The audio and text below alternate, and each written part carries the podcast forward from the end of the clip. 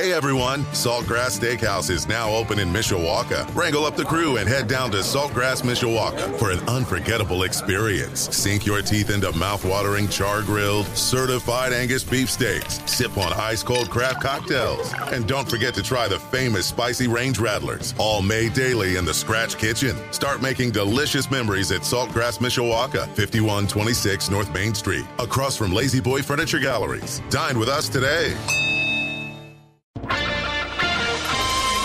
This is Community Update on Sports Radio 960 AM, WSBT. Good morning, I'm John Hoffman. Election day is this Tuesday, and early and absentee turnout has been significantly higher than the last midterm election in 2018. In Indiana and Michigan, voters are required to present a government issued photo ID before casting a ballot at the polls on election day. On Tuesday, November 8th, polls will open from 6 a.m. to 6 p.m. in Indiana and 7 a.m. to 8 p.m. in Michigan. But until then, voters are busy casting their ballots early for this midterm election. This is a very hotly contested um, midterm uh, general election. I think we're going to see a significant uh, turnout um, 30 33%, quite possibly. Elkhart County Clerk Chris Anderson says he has no concerns about election equipment or having enough poll workers. He also says voter turnout for absentee and early in person voting so far has been more significant than the primary election. Early in person is very, very busy. The mail has been coming in strong. Over in Michigan, according to the Secretary of State, nearly 2 million Michigan voters have requested absentee ballots, and 1.1 million voters have already submitted them. They say this is a 73% increase from the number of absentee ballots requested one week ahead of the 2018 midterm election. If you still have an absentee by mail ballot, it's recommended you drop it off at your clerk's office to ensure your vote counts in time for the election. Remember to have a plan of what you'll be voting at, as well as be prepared to wait in line, especially during the morning voting hours. WSBT 22's Ashley Dagger reporting. The city of South Bend is offering utility assistance programs for people struggling with water, sewer, and power bills. There are two programs to help people in South Bend pay for electric, heating, and water. Local organizations have teamed up with the city to help you navigate through these programs. South Bend's Utility Assistance Program, and the federally funded Low Income Home Energy Assistance Program. Two projects the city is hoping will relieve some stress and help people navigate rising costs during the winter months. We know that there are still people who are struggling to pay bills well after COVID and even well before COVID. So the city is very interested in, in helping support our residents, and especially at this time, looking forward to the winter months where bills may be a lot higher. The Utility Assistance Program helps people reduce their water and sewer bill between 8 and $25.5 every month. To sign up, you'll need your most recent water utility bill, income documents, and your landlord's information if you rent. We want residents to be prepared and to um, be prepared for those bills uh, to, to hopefully react to the water shutoffs coming soon. Starting in December, water shutoffs for delinquent accounts will resume, so the city is hoping to help those who need it. Also, the Low Income Home Energy Assistance Program helps provide a one time annual benefit during winter months for electric,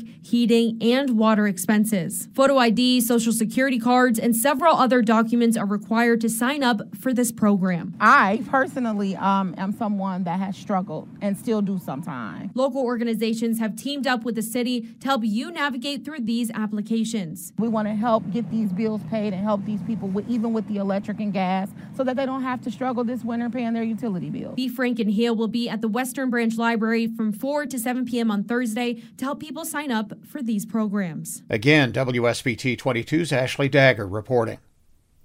Cases of RSV are filling hospital rooms across the nation, but there is some hope as a potential vaccine is being studied. The South Bend Clinic is participating in clinical trials for RSV vaccines for seniors. And according to the Centers for Disease Control, more than 60,000 adults are hospitalized each year because of this virus. Respiratory syncytial virus, or RSV, is a respiratory virus. It mimics symptoms like the common cold, causing runny or stuffy nose, sore throat, cough, shortness of breath, chills, and fevers. It can lead to more severe infections for people of all ages, especially in children under five and adults older than 60.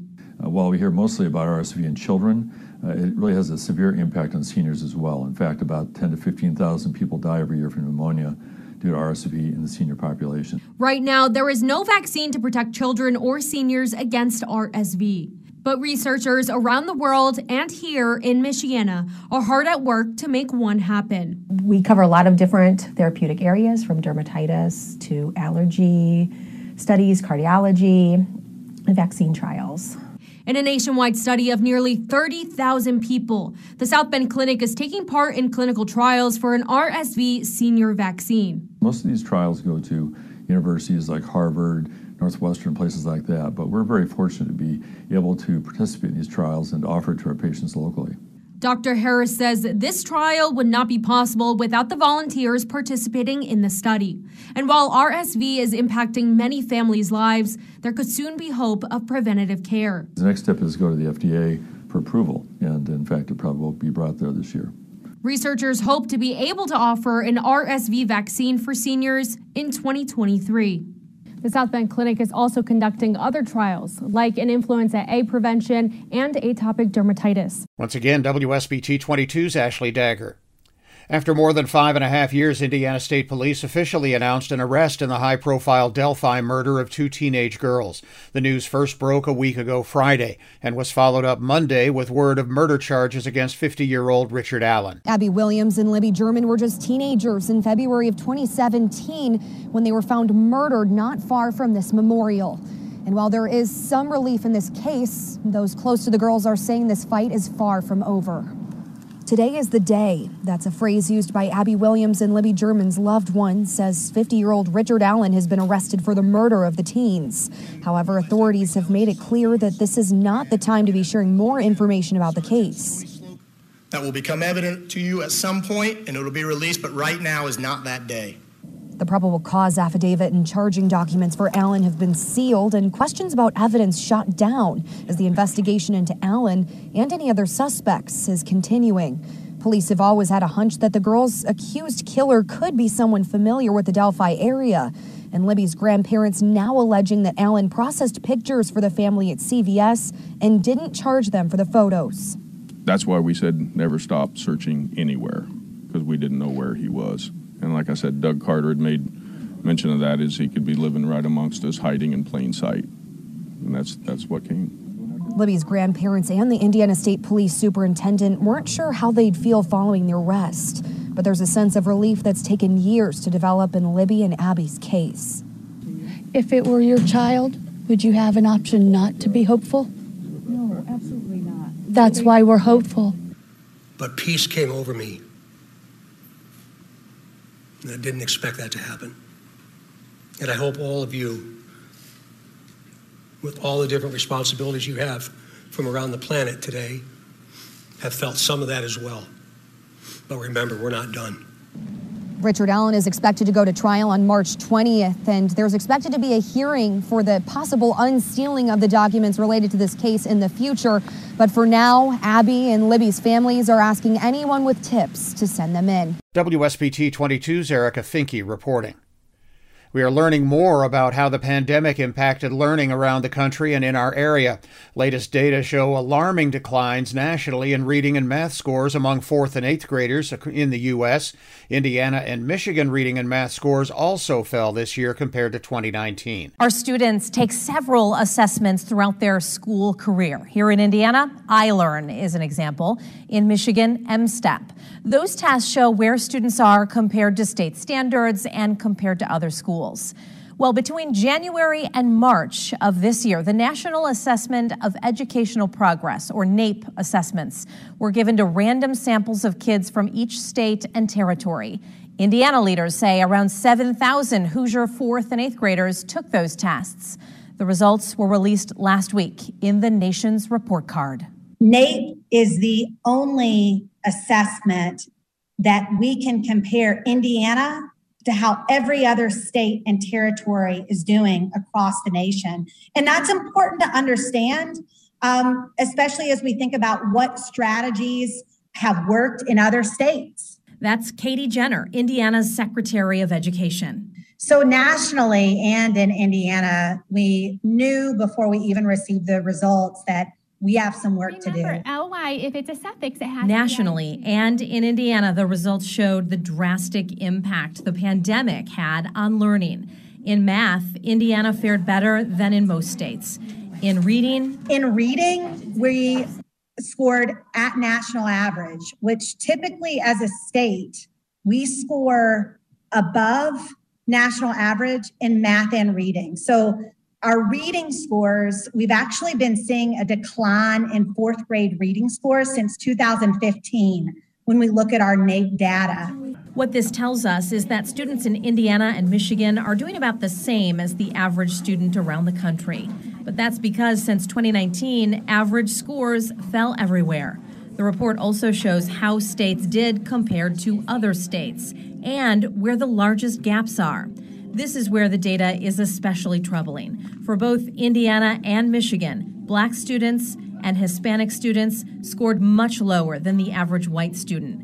And free and reduced meal students also scored much lower than students who weren't eligible. This is an all hands on deck strategy. We all have to work together to make sure that uh, every child in Indiana can read and has the uh, proficient math skills. State leaders say there are resources available for families, and investments are being made in schools across the state to help bring scores up. You'll be able to see the specific investments Indiana state leaders say they've made in reading and math education. WSBT 22's Kristen Bean continues now with a look at Mishawaka schools, drawing interest from surrounding districts for improving test scores amid the general decline. Last week, the National Center for Education Statistics released the nation's report card. It showed alarming declines in math and reading scores for fourth and eighth graders across the country because of the pandemic. On average, Indiana students scored around the same as students across the country. At School City of Mishawaka, scores are showing gains above the state average. School leaders think they know why. A base word is UG a base word? No. It doesn't work. So much is learned in Brandy Merriman's third grade classroom. Remember, ly, if it's a suffix, it But so much is also needed by the time kids get here. Last year, especially, I think were the kids that were hit the hardest. What she means is it was clear the pandemic impacted learning. They came to third grade not even knowing how to write basic sentences. We had to really kind of rewind and I had I felt like I was teaching first graders because I had to start with those basics. Teachers around the country and at every grade level have seen pandemic learning loss like this firsthand. Educators had expected to see drops in student achievement, but the extent of that decline is only now just becoming clear. I think everyone was thinking about early literacy and, you know, being a kindergartner, being a first grader, and learning to read, um, and really underestimated the impact of long term um, on math in those early grades as well. Over the past two years, like all districts throughout Indiana, School City Mishawaka saw a significant drop in test scores. But unlike most other districts, the rebound here seems to be accelerating faster. The latest iLearn data showed Mishawaka students outperformed state growth on proficiency in English and math. Certainly not where we want to be as far as students still. Um, you know, many of them not performing at grade level, but seeing that the strategies that we're using, the um, work that's happening in the classroom is having an impact. Those targeted strategies include tutoring, interventions, and focusing on accelerated learning instead of remediated learning. Most importantly, each student is assessed regularly to see how they're doing and what interventions are needed. We may not be able to recapture all of the learning loss from that previous grade level or two grade levels below or three, but which of those building blocks are so essential for them to understand for this core content in the grade that they're in right now that we can't leave those gaps the way they are. The way Mishawaka is assessing students and using the data to plan targeted interventions is attracting attention.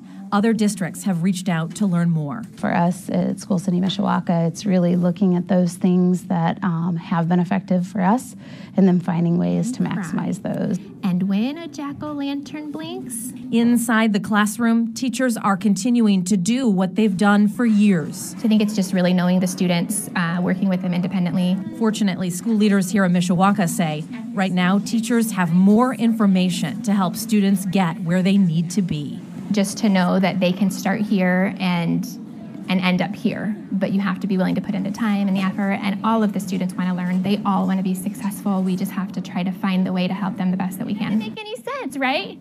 Mishawaka school leaders will be presenting at the state superintendent conference at the end of the month about how they're using targeted data to best serve students. As for what you, the parent, can do to help your child, read with them at home. Again, WSBT 22's Kristen Bean reporting. Views and opinions expressed are those of the individual speaking and do not necessarily reflect the views of WSBT Radio, its staff, or management. Join us next week for Community Update on Sports Radio 960 AM, WSBT.